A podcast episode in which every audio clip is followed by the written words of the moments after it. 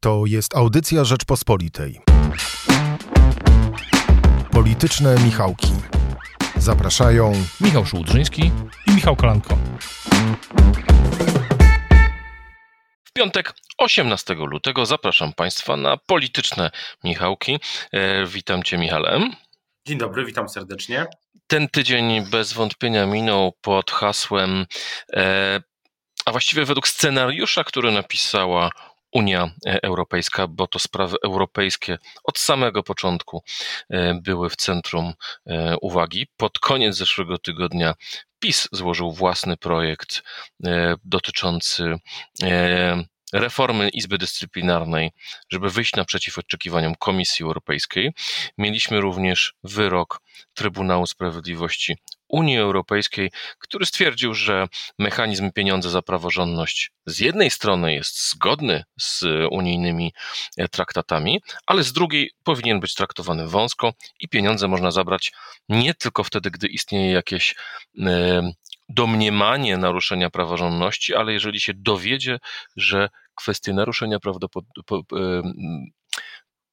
praworządności będą miały bezpośredni wpływ na interes finansowy Unii Europejskiej, czytaj korupcja, sprzeniewierzanie e, się pieniędzy albo jakieś malwersacje e, finansowe. I właśnie po tym e, mieliśmy do czynienia z bardzo ciekawą sekwencją wydarzeń. Bo Zbigniew Ziobro w jednym z wywiadów powiedział, że mamy do czynienia z domykaniem się Unii Europejskiej jako sfery, w której nie ma już wolności, nie ma suwerenności, a wszystkie kraje są pod E, butem niemieckim. W piątkowej Rzeczpospolitej z kolei Patryk Jaki powiedział, że Niemcy chcą zrobić Polsce to, co Rosja właśnie robi Ukrainie. Michale, czy to znaczy, że partia Zbigniewa Ziobry, Solidarna Polska, właśnie ogłasza polexit, czy dążenie do polexitu i temat właśnie polexitu wraca do naszej debaty politycznej? Myślę, że myślę, że nie do końca. Mam raczej inne wrażenie, bo jak tak cytowałeś te wypowiedzi, e, wypowiedzi polityków Solidarnej Polski, pana ministra Ziobry, europosła Jakiego, to tak e, przypominam, zacząłem sobie przypominać e, z kolei moją rozmowę sprzed wielu już miesięcy z Arturem Balaszem. To jest taki bardzo wpływowy, polityk, który, polityk, który doskonale zna ten mechanizm e, na prawicy, mechanizm, e, mechanizm polityczny też w dawnej Zjednoczonej Prawicy. Wtedy rozmawialiśmy, o ile dobrze pamiętam, jeszcze gdy Jarosław Gowin był w rządzie. I tam, tam padło, padły tezy dotyczące Zbigniewa Ziobry. I e, wniosek był taki, że Zbigniew Ziobro w jakimś sensie podjął już decyzję o tym, żeby mm, szukać samodzielnej drogi politycznej kiedyś, ale na razie jest na to za słaby. Natomiast cały czas musi się budować swoją tożsamość. No i myślę, że ten tydzień to dokładnie e, to dokładnie, dokładnie e, pokazał. Artur Balasz powiedział wtedy, to był e, kwiecień 2021 roku, Ziobro kiedyś Kaczyńskiego zostawi. I ale żeby to zrobić, to Zbigniew Ziobro i jego środowisko musi mieć bardzo wyraźną ideową tożsamość, inną niż PiS. No i ta tożsamość, e, no i w jakimś sensie, mm, jeśli chodzi o tą różnicę, to, to cały czas widzimy taką, takie, e, taką, nie, może nie sprzeczność, ale takie, moim zdaniem, takie widać takie przeciąganie liny, no bo PiS też sobie nie może pozwolić na to, żeby Zbigniew Ziobro tożsamość własną miał, stąd myślę, mm, co jakiś czas prezes Kaczyński coś tam, coś powie na przykład o za, zamknięty, za zamkniętymi drzwiami oczywiście, ale później de facto to, to potwierdził coś o czwartej Rzeszy, tutaj w kontekście tego cytatu z europosła Jakiego. No i tak coś tam, coś premier Morawiecki powie też e, o złej Unii, o, o tym obronie naszej tożsamości, ale z drugiej strony PiS chce się ewidentnie to już też e, śledziliśmy uważnie ten proces. Mm, e, ewidentnie PiS próbuje się jakoś z Komisją Europejską porozumieć, tymczasem Zbigniew Ziobro mówi e, żadnych rozmów, tak? Żadnych, żadnego ulegania żadnym mm, naciskom, tylko walec i do przodu. No i tu w jakimś sensie ta różnica jest, więc ja to wszystko odczytuję bardziej w, w kategoriach tego wewnętrznego sporu na jakiegoś tam rozumianej prawicy, niż że wróci, wraca temat polexitu. Ale czy opo dla opozycji nie jest to doskonała wiadomość? No bo jeżeli politycy na serio porównują Unię Europejską do e, de facto okupacji niemieckiej. No już pamiętamy te słowa. E, polityków zresztą Prawa i Sprawiedliwości, ale potem się z nich troszeczkę wycofali, tak. E, to były słowa Marka Suskiego czy Ryszarda, czy Ryszarda Terleckiego. Natomiast e, tutaj mamy jednak sytuację taką, że jeżeli się mówi, że zgoda premiera na budżet unijny e, to był największy historyczny błąd, to zgoda, jest to zaostrzanie retoryki, e, ale dla opozycji, która gra taką kartą bardzo proeuropejską, jest to chyba bardzo wygodna rzecz. No, le, lepszych wypowiedzi z punktu widzenia spotu Donalda Tuska, mm, który mm, bije rekordy oglądalności y, w internecie, y, który pokazywał palety i tak dalej, pełne euro, których rząd Mm, nie chce przyjąć, bo się upiera i z komentarzem to nie są patrioci, tylko idioci. Zresztą wspominaliśmy w zeszłym tygodniu ten, e, ten spot wideo. E, no to dla opozycji, dla tej narracji opozycyjnej, że rząd mm, wyprowadza nas czy doprowadzi do wyprowadzenia nas z Unii, to chyba dobrze. A przypomnę e, takie maile, które wymieniali ze sobą doradcy premiera Morawieckiego. Temat polexitu jest dla PiSu bardzo niebezpieczny.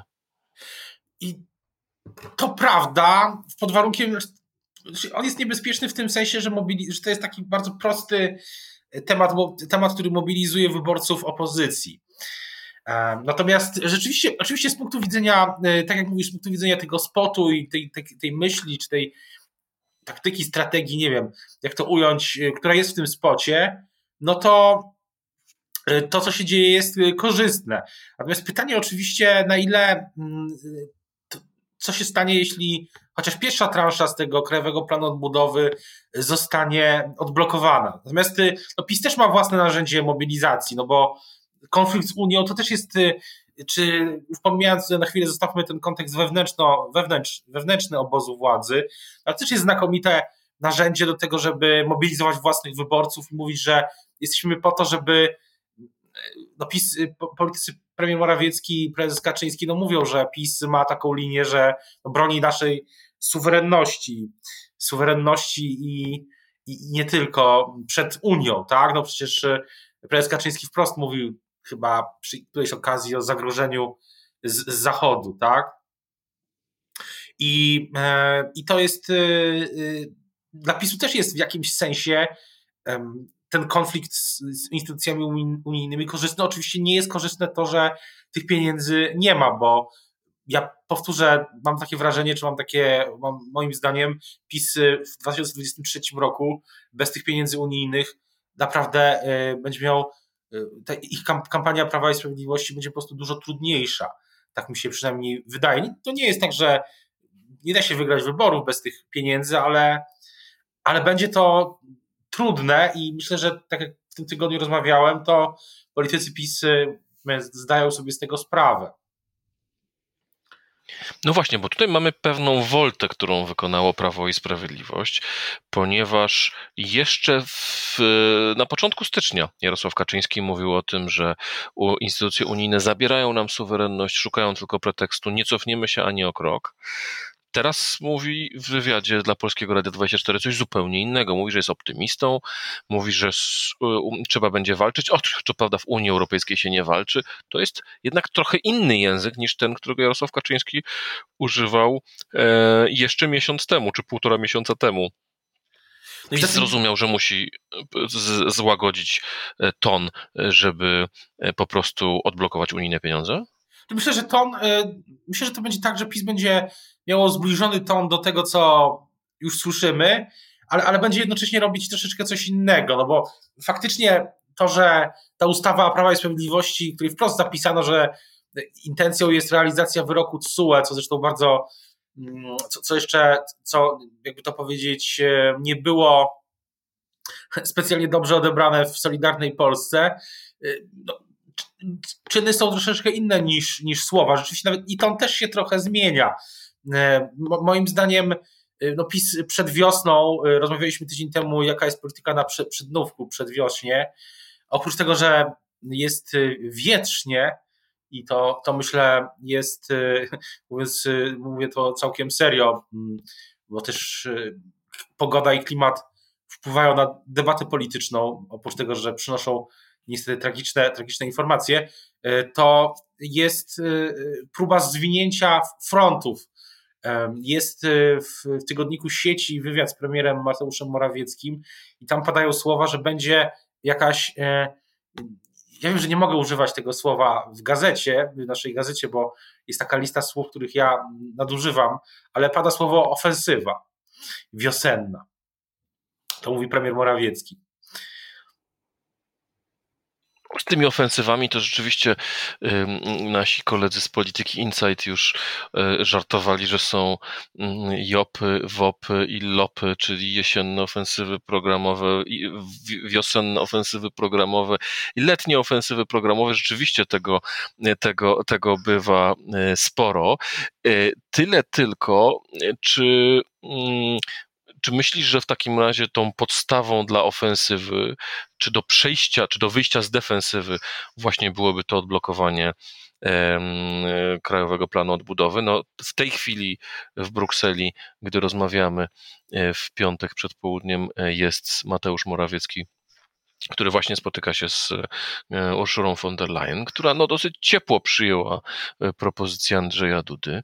Mm, propozycję mm, Donalda E, propozycje Prawa i Sprawiedliwości e, idą w tym samym e, kierunku, więc zapowiedź połączenia tych dwóch do, projektów w Sejmie wygląda na na całkiem prawdopodobną. E, w związku z tym no, otwiera się tutaj jakieś okienko. Mm, Anna Słojewska, nasza brukselska korespondentka, pisała kilka dni temu, że odmrożone zostały negocjacje w sprawie Krajowego Planu Odbudowy między Warszawą e, a e, Brukselą. Czyli to będzie znowu coś takiego, jak mieliśmy do czynienia w kampanii samorządowej a potem w kampanii parlamentarnej, czyli e, Zbigniew Ziobro będzie się radykalizował, a odwrotnie niż ostatnie miesiące, e, to Mateusz Morawiecki i Jarosław Kaczyński e, będą zwolennikami rozsądnego kompromisu z Unią? Może tak, może tak być. No to jest ta różnica. Dla jednych i dla drugich taka sytuacja ma swoje polityczne wady i zalety, ale wydaje się, że Prawo i Sprawiedliwość postawiło jednak na to, że Mm, że warto, że Paryż wart jest mszy. W tym tygodniu był też wpis premiera Morawieckiego, który no de facto z niego wynikało, że Zbigniew Ziobro realizuje strategię Donalda Tuska. To bo jak premier Morawiecki napisał, że jego zdaniem no nie warto odrzucać tych 770 700 miliardów, a z drugiej strony o tym, o tym, że Tusk będzie mówił, że odblokuje fundusze, no to e, trochę tak to zabrzmiało, jakby e, taka była polityczna intencja. Natomiast ja myślę jedno, bo pytałeś, co jest podstawą tej ofensywy. Tutaj jeszcze raz y, podkreślę, że e, nie lubię nadużywać tego słowa. Natomiast jest, wydaje mi się, że no w tym samym wywiadzie premier Morawiecki też oczywiście mówi o tym, że te y, programy z KPO ruszą bez funduszy unijnych na podstawie polskich środków. Więc no, myślę, że myślę, że ta ofensywa, czy jak to nazwać, próba wyjścia z jakąś inicjatywą, może tak to, żeby nie było tak, żeby to było troszeczkę, żeby brzmiało to trochę inaczej, nie tak militarnie. Jakaś próba wyjścia z inicjatywą na wiosnę na pewno będzie. Jedno, jedno z, z tych elementów na pewno byłoby dobrze dla, z punktu widzenia PiSu, żeby chociaż pierwsza transza KPO e, była już odblokowana. Natomiast e, myślę, że ta próba wyjścia z inicjatywą no, będzie tak czy owak. I elementem pewnie będzie też próba y, redukcji obostrzeń covidowych do, do minimum. One i tak zresztą de facto przyznają między wierszami politycy PiSy, nie są specjalnie przestrzegane. Y, minister Niedzielski chyba zapowiedział w tym tygodniu, że poniżej 10 tysięcy przypadków wykrywanych dziennie to będzie rekomendował znoszenie tych obostrzeń. Trzecia rzecz, w tej próbie wyjścia z inicjatywą, no to też jest pytanie, czy mm, do tego czasu premier Kaczyński, mm, wiceprezes Rady Ministrów formalnie, nie będzie skłonny, żeby przejść, wrócić tylko na Nowogrodzką i, mm, i zająć się tylko partią, bo do takich działań potrzebne są sprawne struktury. No ja mam wrażenie, jak rozmawiam z politykami PiSu, zwłaszcza tymi z dalszych szeregów i z terenu, że wcale tak dobrze nie jest pod tym względem w PiSie.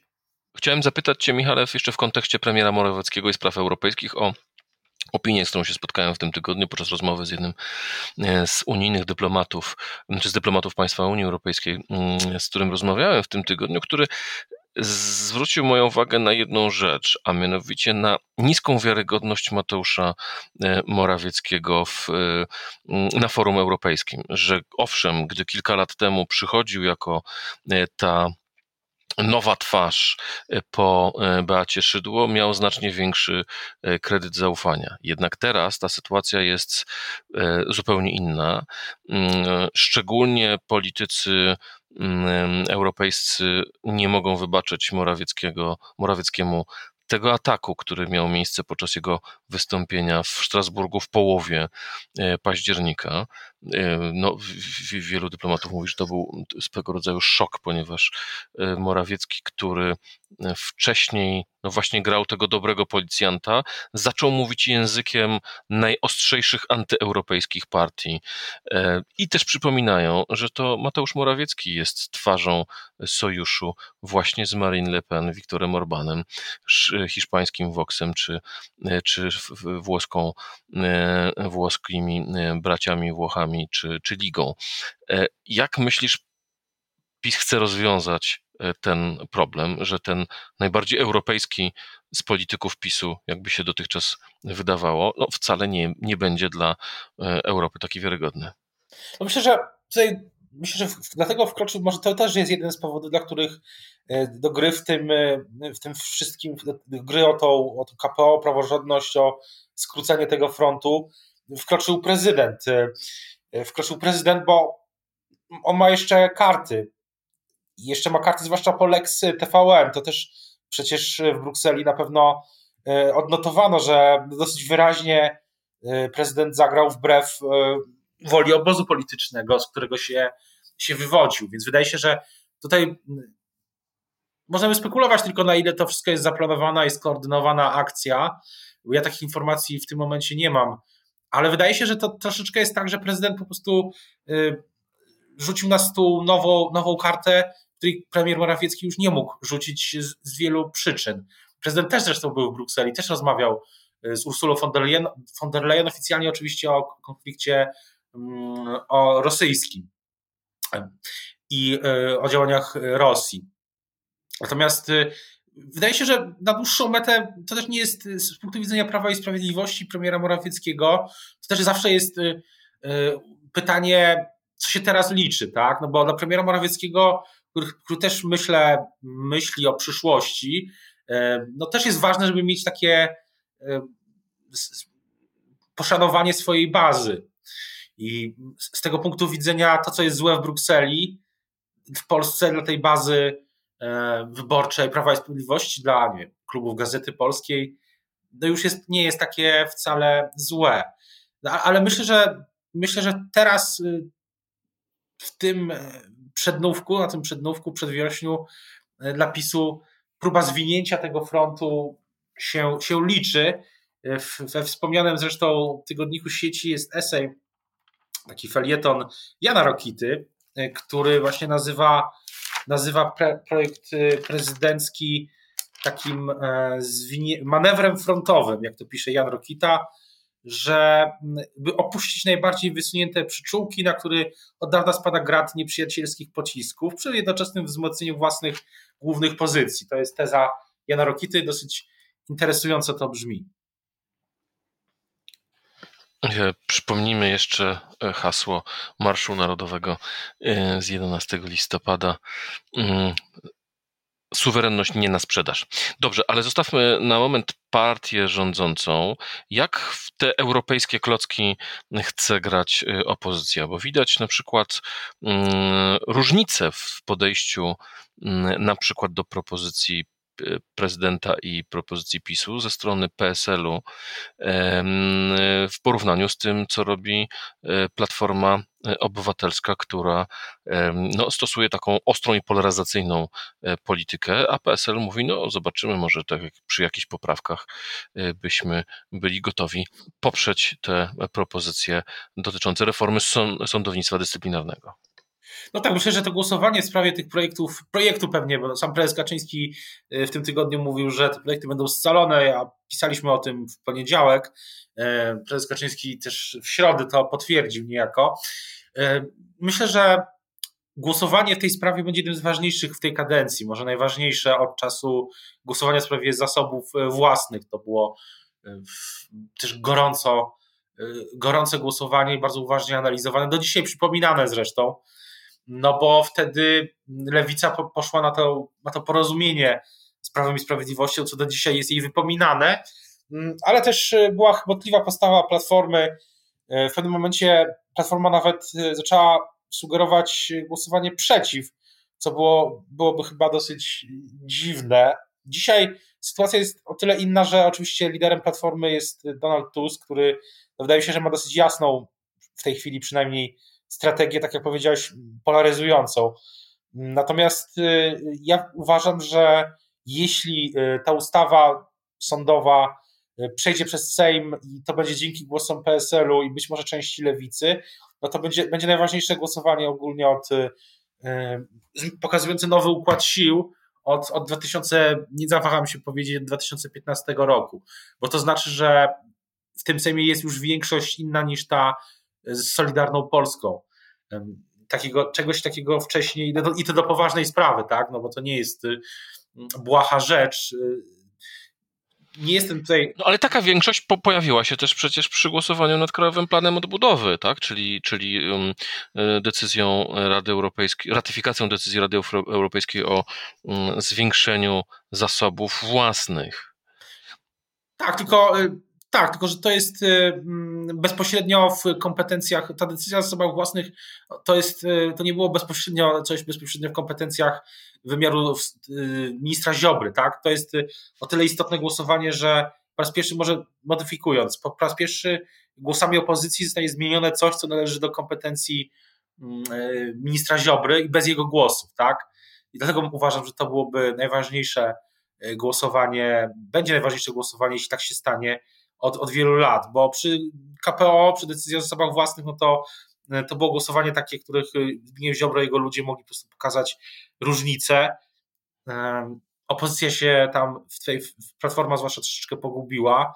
Lewica postawiła na to porozumienie z, z, z, w jakimś sensie porozumienie z rządem.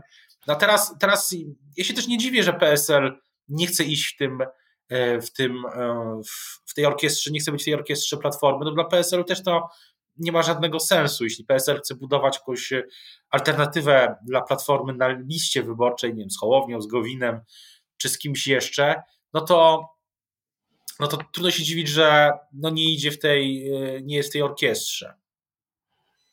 A czy tematyka unijna jest w ogóle ważna dla e, wyborców e, PSL-u? Mm, bo zakładając, że są to rolnicy, no to kwestia e, tego, jak zmieniła się polska wieś, czy właściwie nie tyle co rolnicy, co przedsiębiorcy rolni. No, polska wieś się kolosalnie zmieniła pod wpływem obecności w Unii Europejskiej.